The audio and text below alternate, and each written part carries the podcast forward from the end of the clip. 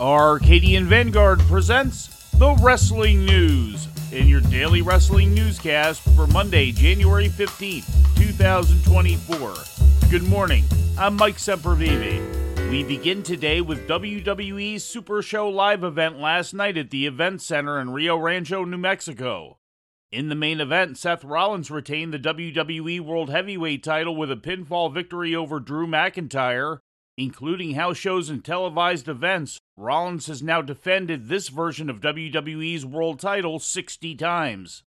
The penultimate bout of the evening saw Shotzi defeat WWE Women's Champion Iyo Sky by disqualification due to interference by the rest of Damage Control. As a result, a six woman tag team match was made, which saw Shotzi joined by Becky Lynch and Bianca Belair to knock off the team of Sky, Asuka, and Kairi Sane.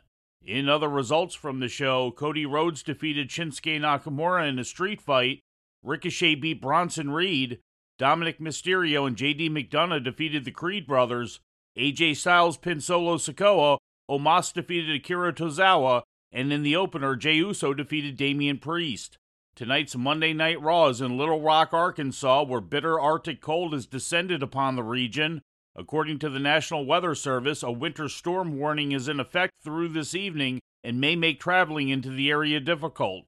Turning to Japan, the country's oldest active championship changed hands yesterday in Yokohama, with Atsushi Onita and Toi Kojima defeating Hideki Okatani and Yukio Sakaguchi to win the All Asia Tag Team title. Contested under deathmatch rules, the bout took place as the main event of DDT's New Year's Current Blast 2024.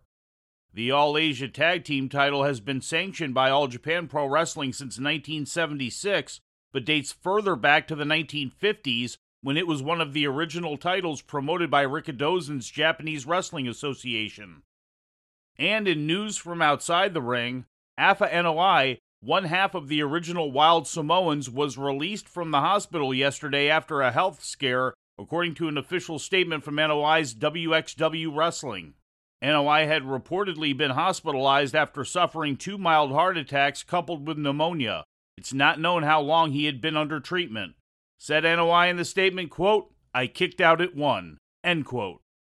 And before we leave you today, we'd like to remind you that however you consume your content, you can find the wrestling news 24 hours a day and 7 days a week across social media.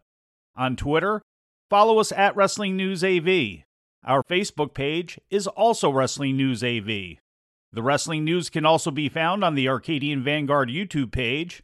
And for those who utilize Amazon Echo devices, just tell Alexa to play the Wrestling News podcast. And remember to make sure you add podcast at the end. Once again, for daily updates, breaking news, and more, follow the wrestling news across social media.